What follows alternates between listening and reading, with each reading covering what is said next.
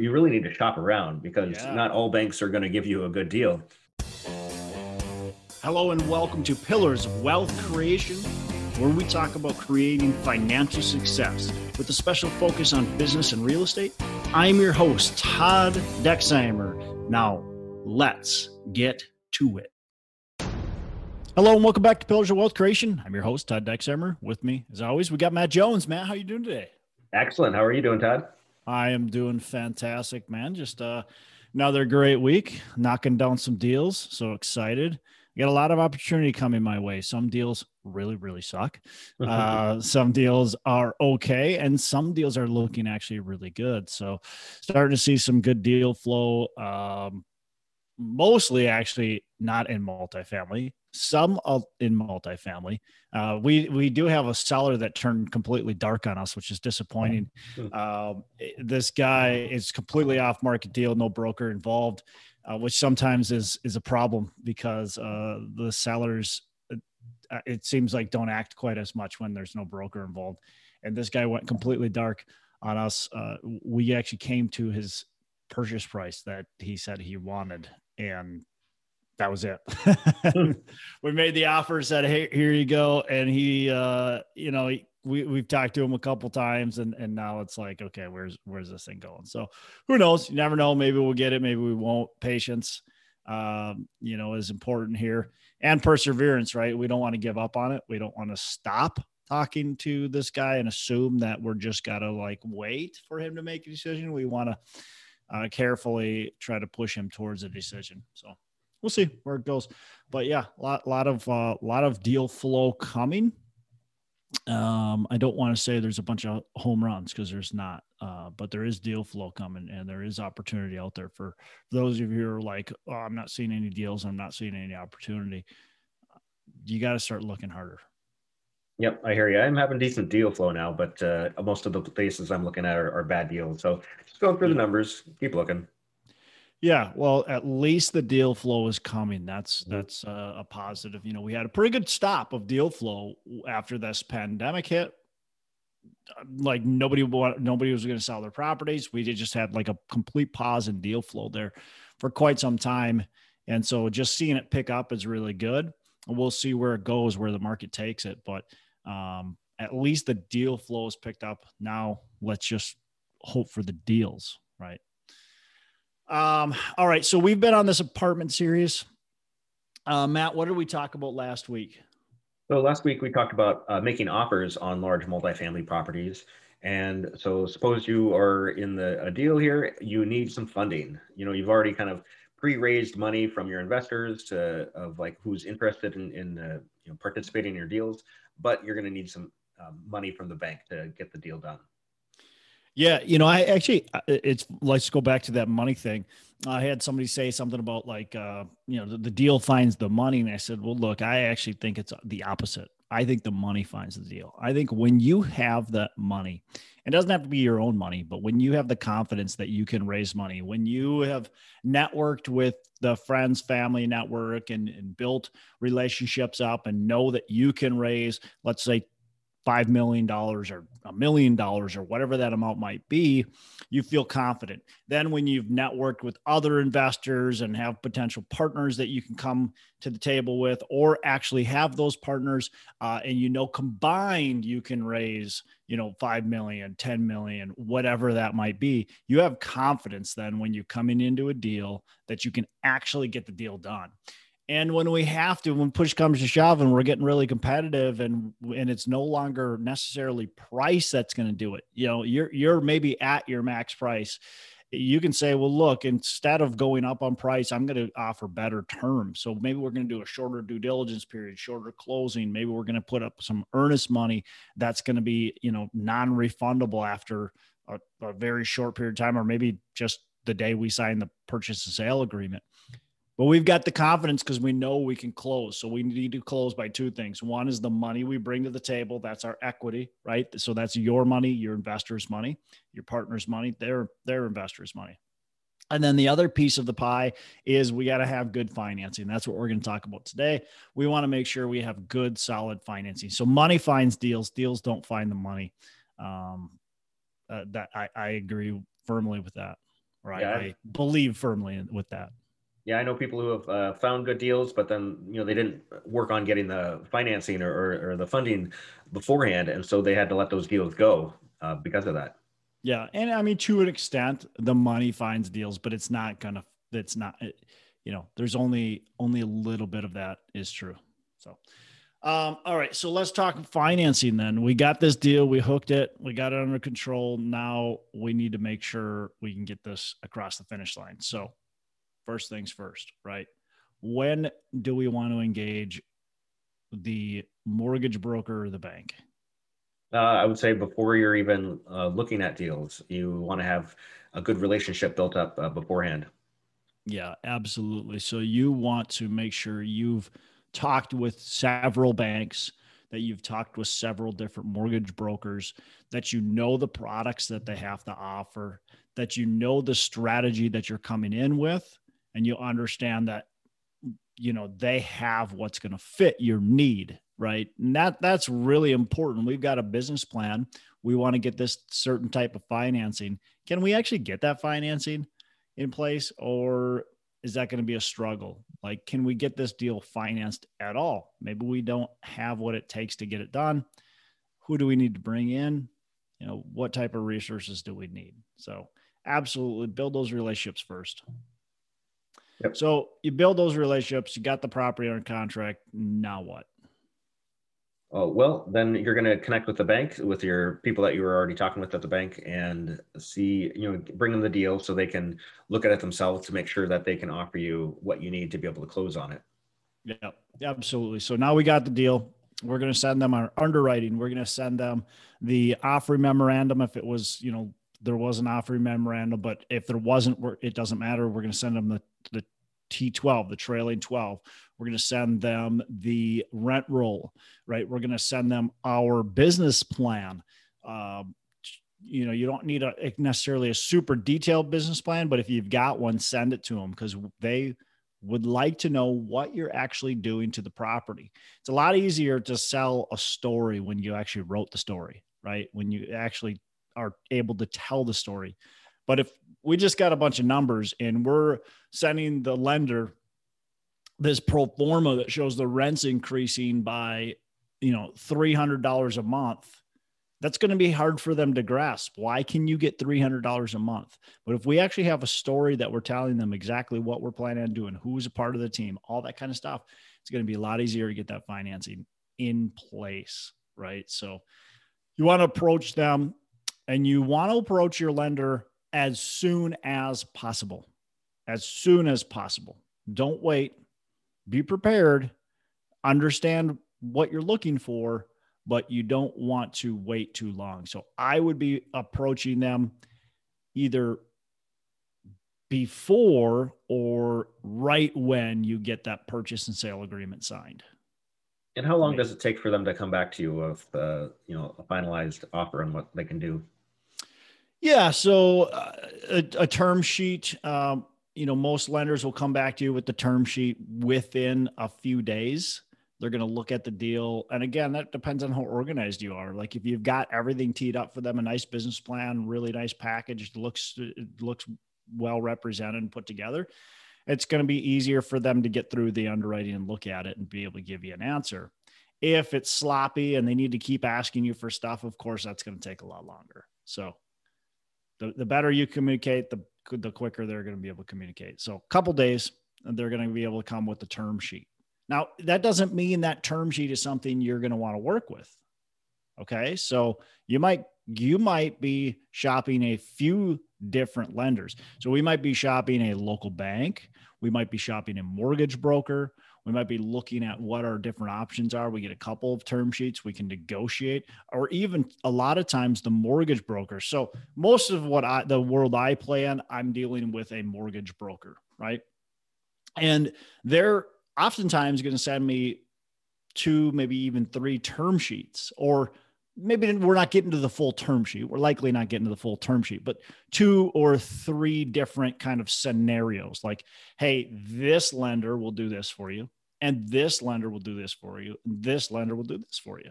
Like, here's your choices. Which one do you like the best? and we might be able to negotiate that a little bit. From them, we get that term sheet. And then the term sheet's really important to be able to look at, go through, and make necessary changes to, because believe it or not, the lender is looking out for themselves, not for you. So you want to make sure that you look at that term sheet and you highlight anything and change anything that you want changed. It is negotiable. Now, if their interest rate is at, you know, four point five percent and you bring it down to two point five, it's probably not quite negotiable, right? Uh, if they are going to give you a, a twenty year term, you cross it out and tell them you want a, a thirty year term, Mm, maybe, but probably not negotiable. Maybe they'll go up to twenty-five, you know, so there's certain things that are completely negotiable, but within reason. Right. Um, but even, even beyond the, the terms and the, you know, the, the, the numbers, there's other things in there too, that you might want to, you know, be aware of. So. Yeah. When I first started in real estate, I was surprised at how varied that what banks can give you. One bank uh, versus another bank, you, you really need to shop around because yeah. not all banks are going to give you a good deal. Um, yep. Yep. Matt, especially when you're dealing with these local banks, right? These local banks, not all are created equal. And some, quite frankly, might give you a little worse terms, but are easier and better to work with. So you might say, you know what, I'm willing to work with them. And so you kind of got to play that out, but yeah, it, it's, it's, it's amazing. And so right now I've got some senior uh, housing under contract, and we are working with several lenders on that. And the variation between the lenders is, is very vast. You know, so one lender is at twenty year amortization. That's the best they'll do. And they're at four point five percent interest. I got another lender that's at uh, twenty-five year am, and they're at three point six percent interest, mm. and they'll lock it in even for ten years. And the other one will only lock it in for five. So that's a big difference as far as what I can achieve. And for me, I had to look at that and go, well, that's the bank I want to do business with. There was too much. Oh, and they'll do eighty percent loan to value versus the other one will do seventy-five percent loan to value. Uh, there's so much equity sitting there in this property that I would like to do eighty percent. I'll not always do I care about that, especially. Um, and even the twenty versus twenty-five, sometimes I don't care about that because the cash flow is really good and I'd rather pay the loan off more aggressively. Um, the interest rate, of course, is a big thing no matter what. Yeah. It sounds like a no-brainer between those two different options. Yeah. Yeah. And you mentioned about negotiation. Uh, how do you negotiate lower term or like better terms for yourself? Uh, well, you can, uh, I, I like to actually have conversations with them. I like to, uh, you know, I like to have a, a phone conversation, tell them what I'm, what I'm getting. That's the nice thing about actually getting multiple quotes is we can say, look, you know, I've got some other banks that are willing to, willing to give me uh three point six percent interest. You know, I like, I want to deal with you. I like your bank. I'm, I'm even willing to, you know, pay twenty-five percent down payment. They're willing to do a twenty percent, but I'm willing to take the twenty-five if you lock me in for ten years at three point six percent, you know, and, and they might say yes or no. What a lot of times what their job is. So what, what most of the time their job is, or what their job is, not most of the time, that this is what it is, is you're dealing with somebody who's kind of on the sales side, right? Their job is to bring in mortgages and then present it to the board, present it to the main decision makers in the bank. So what they are going to do is they're going to take your modified term sheet. So we'll talk, we'll maybe mark it up. We'll go through our wish list. And so they're going to take that modified term sheet and they're going to bring it to the board and say, hey, here's this loan. This is a, this is a loan I think we really need to consider and do, but here's what he needs to do this loan. And then they're going to say yes or no for that. So, you know, that's, that's kind of the, how that process goes. So it's not necessarily the, the person you're dealing with that's working on the mortgage, but it's the decision makers behind the scenes. Now that person that you're dealing with has influence. And again, that's the important part of having this communication really good, having your business plan really spelled out, you know, really having those and all the numbers, everything for them, having a bio for yourself, having a relationship with that bank already, if it's possible. Um, telling them, look, I'm, you know, look, I, I understand you guys want to, you know, want to make sure I'm a strong buyer. I will make sure we keep our business account in your bank at all times. And we will keep a reserve, the our reserve account with your bank at all times. That makes them feel comfortable because now you've got deposits. Now you strengthen their lending limit. Um, so there's things you can do too, especially when working with local banks to help strengthen that relationship.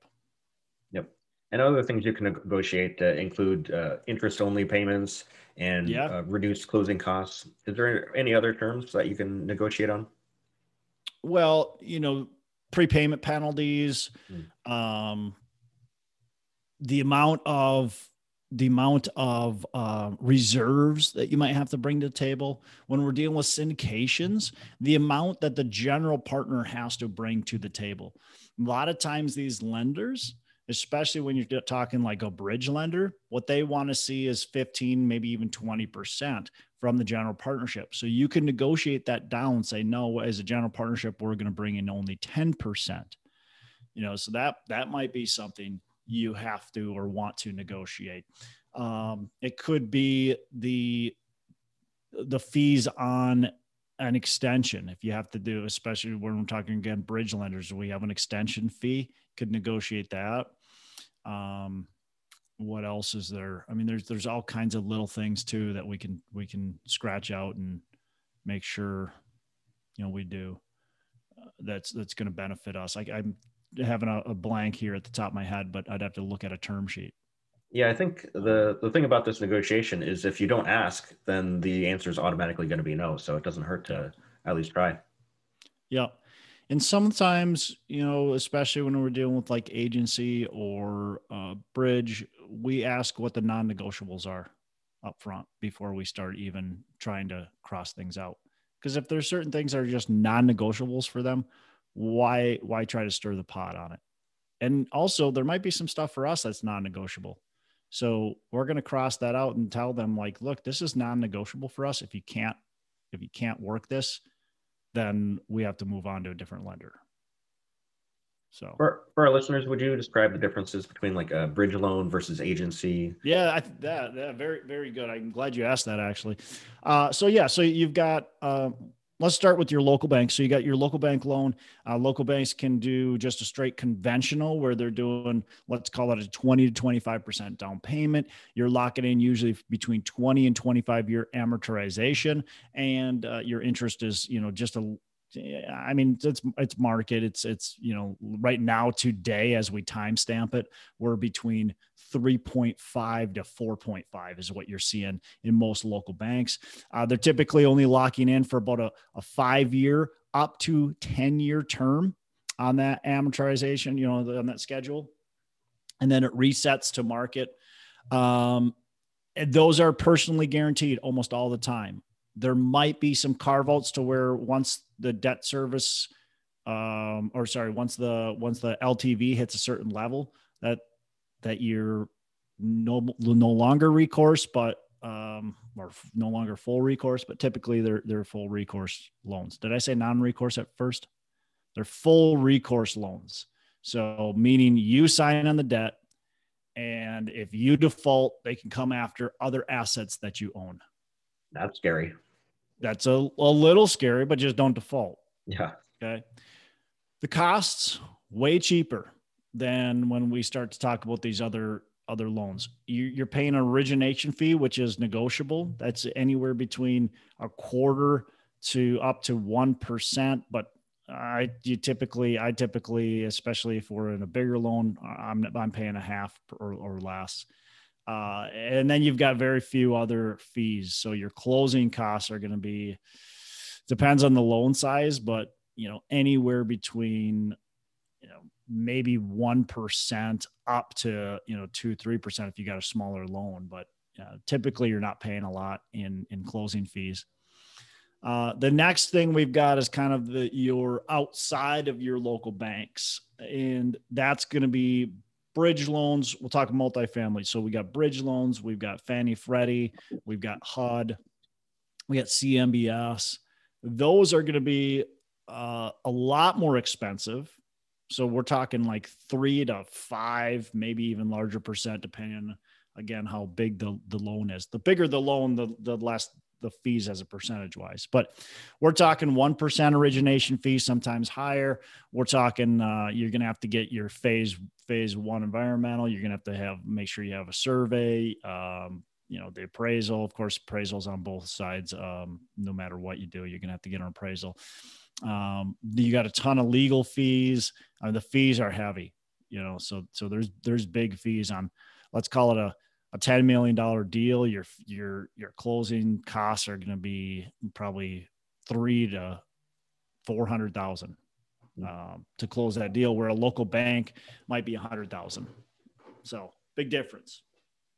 Um, the, the bridge loan is meant for a, a construction project. And quite frankly, the local banks will do bridge type loans, right? They'll do, they'll do a construction loan.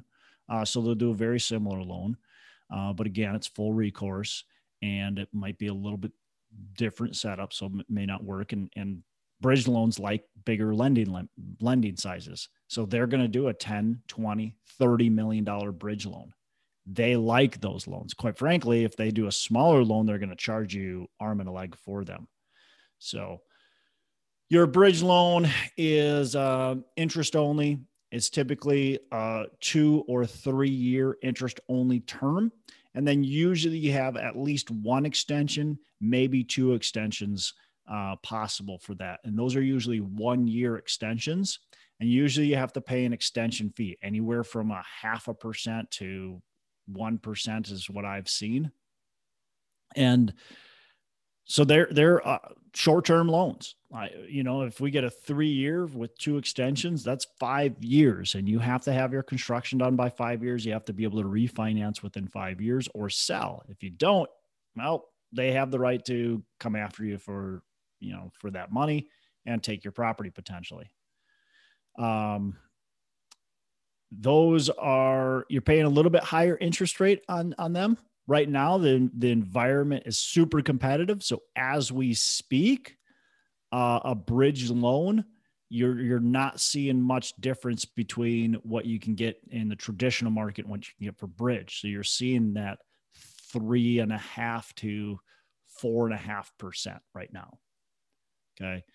Traditionally, what you're seeing is, uh, I guess we've traditionally seen over the last, let's say, six to seven years, more like five to seven percent. Okay. We're just seeing really low interest rates right now. So usually it's LIBOR plus a certain, uh, certain amount. So oftentimes the interest is on a sliding scale. So as LIBOR changes, your interest rate changes. Okay. So you're never locked in. We usually have a rate cap that we have to buy, that we're actually forced to buy oftentimes. Okay. So that's another expense, and that can get expensive, thirty, forty, sixty thousand dollars to buy those rate caps. And what that does is it caps your rate. So you won't pay over a certain rate, um, whatever that rate cap buys you. Okay. Um, oftentimes we can get eighty percent of loan to cost. And we're talking complete costs, sometimes even. So sometimes we're even talking our closing costs. So if we have three hundred thousand dollars in closing costs, they'll actually lend you eighty percent of that. Okay. So you don't have to pay for that. So, um, yeah, that's nice. Yeah. That, that, that can be very nice. It's a great way to get into a property that has a bit higher renovation that does it that doesn't fit the box for more traditional uh, type asset. So next we'll talk about those. So traditional type assets, we're talking something that's well occupied, stabilized, running nice and smooth. So we're talking a property that's got ninety percent occupancy or better, that um, that just has a strong collection history, a strong, strong rent history, um, that doesn't have a ton of deferred maintenance. It could, it could need some updates, right? Could, could have, maybe it's last been remodeled in nineteen eighty-five, but it doesn't have to have those updates, right? It can still maintain them, the, the current rents, and it can still maintain the current occupancy without you replacing cabinets, without you replacing flooring, without you doing your renovation, right? So that's your traditional property. And that's where you can get agency debt. That's Fannie, Freddie, C M B S, H U D. You can get those types of loans on them. Okay. Again, they're expensive to originate. They're going to still cost you that, that, you know, let's call it three hundred thousand dollars, four hundred thousand dollars at two, three, maybe four percent. Uh, typically about three is, is what we see. Um, but they're great loans. They'll only lend on the purchase price. They might lend a little bit on some, some deferred, but, but it's not for a big CapEx budget. Okay. So they'll typically lend seventy-five percent, maybe go up to eighty percent. Um, oftentimes, well, always it's based on the debt service coverage ratio. Okay. So the debt service coverage ratio, what they want to see is a cover of one point two five. What that means, Matt, is that your income is one point two five times greater than your mortgage expense. Okay. That's your net operating income. Correct. Correct. Your net operating income. So that does not include debt service, is one point two five times greater than your debt service payments. Okay. So that's what they're looking for in that. Uh, with bridge, you can get by with way less than that. Okay. You can get by with a one, you can buy with sometimes less than one, depending on if they like your business plan or not. With bridge, it's a lot more important to sell your business plan than with agency debt. They want to see that the property is performing. They want to see that you can perform, but they don't care as much about your business plan. Okay. So these types of loans are, you know, they're, they're going to be thirty year on the amortization. They're going to be uh, locked in for up to fifteen years. Uh, some, you know, and that's, that's something that you can decide how long you want to lock it in at. Uh, you're going to get your best interest rates. Right now, you're talking in, into the, into the low threes. Okay. So when would you choose to go for one type of loan versus the other? Yeah, honestly, it just depends on your business plan and, and uh, what works with your underwriting too. So you've got to decide, and what works for the property, right? We talked Fannie, Freddie. I mean, if your property is eighty percent occupied, there's just not even an option. But let's say your property is ninety-three percent occupied. Well, do we do bridge? Mm, I mean, maybe, but if we're doing a lighter renovation, probably doesn't make sense. We have to bring that renovation out of pocket into the property if we're not doing a bridge. So we do have to raise a little bit more money. But if it's only like a five thousand dollars renovation, it's probably not worth to do bridge.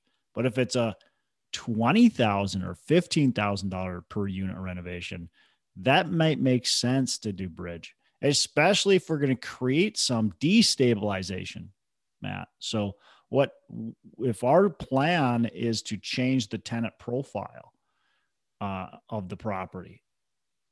Maybe we're going from ninety-three percent to eighty-one percent, okay, or even lower.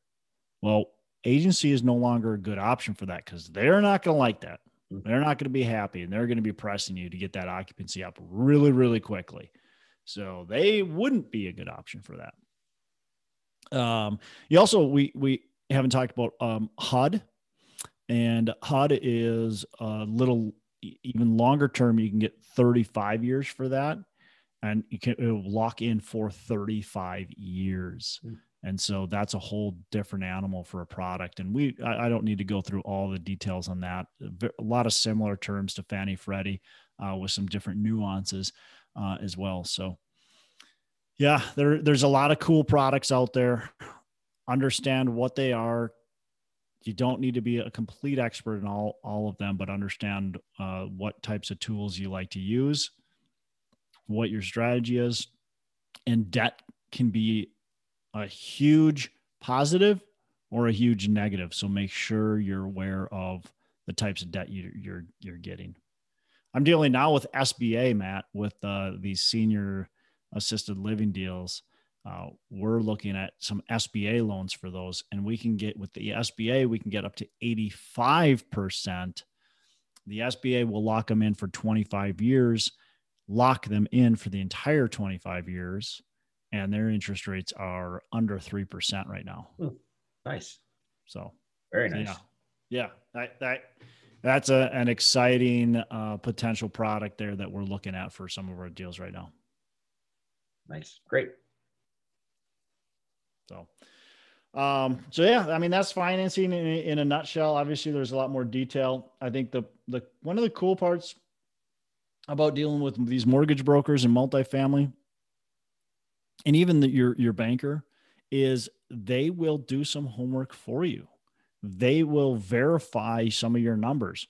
They're going to be looking to make, make sure that you can actually, you know, get the rents you're getting. They're going to make sure that your expenses are where they should be and in line. And, and you can actually send these deals to the mortgage broker before you even write on the offer. Okay. Before you, before you write a, write an L O I, feel free to have them take a look at it, especially if it's a property you're very, very serious about and you think you have a really good chance of getting. Send it over to them. Say, hey, here's a property I'm looking for. What do you think I should be getting for rates and terms? What do you think this is? Do you think this is a, a deal worth pursuing? They will look at it and they will communicate with you on, on those. And that can be another set of eyes, which is super helpful. Yeah, that's smart. Yeah. And I know sometimes you need to have a high net worth or high net worth individual, uh, you know, kind of co-sign the loan. How often does that happen? I'm glad you, you said that, because I kind of totally glazed over that. The local banks typically don't require the net worth and liquidity. They will a little bit. I mean, they're going to definitely look at you. Um, and if you don't have any experience and, and you don't have any money, they're going to have a tough time lending to you. If you're talking Fannie, Freddie, C M B S, um, H U D, even Bridge, they're definitely going to look at what you've got going on. So they're going to look at A, your experience. Do you have any multifamily experience? Have you done this type of deal before? If the answer is no, you're probably going to need to bring in what's called a K P, a key principal, somebody to help sign on the debt for you. Now, the good thing is they're non-recourse. And so a lot more people are willing to sign on a non-recourse loan. Okay. They're going to require some sort of equity, right? Typically we're seeing anywhere between ten and fifteen percent of the general partnership, maybe up to twenty percent, depending on the risk. The other thing that they're looking for, so experience is one.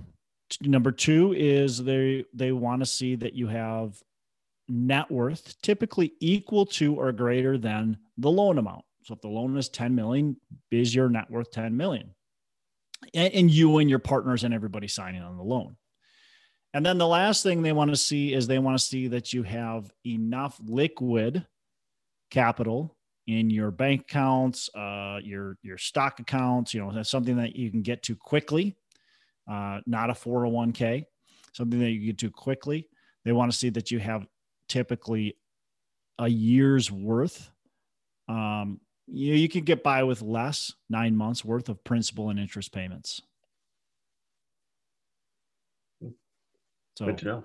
So that can get difficult, right? If we're talking, you know, you got a, a fifteen million dollars loan, well, you have to have a, a net worth of fifteen million dollars. Your mortgage payments uh, for a year, I mean, I, you know, without doing the math, I mean, maybe your mortgage payments for a year are a million dollars. Uh, you have to have a million dollars worth of liquid capital or close to it. And that can be difficult. So a lot of times we do have to bring in K Ps for that type of, that type of stuff. Yeah, a now, lot of a lot of details the, here. Here's the cool thing, Matt. Let's just say I, I do a deal and it's a five million dollar loan. I've got the five million dollars net worth, and I do, and you know, I've got the the three hundred thousand dollars in liquid capital. So the, the lender says, "Hey, we're good. We do that five million dollar loan." Three days later, we got a, a another five million dollar loan.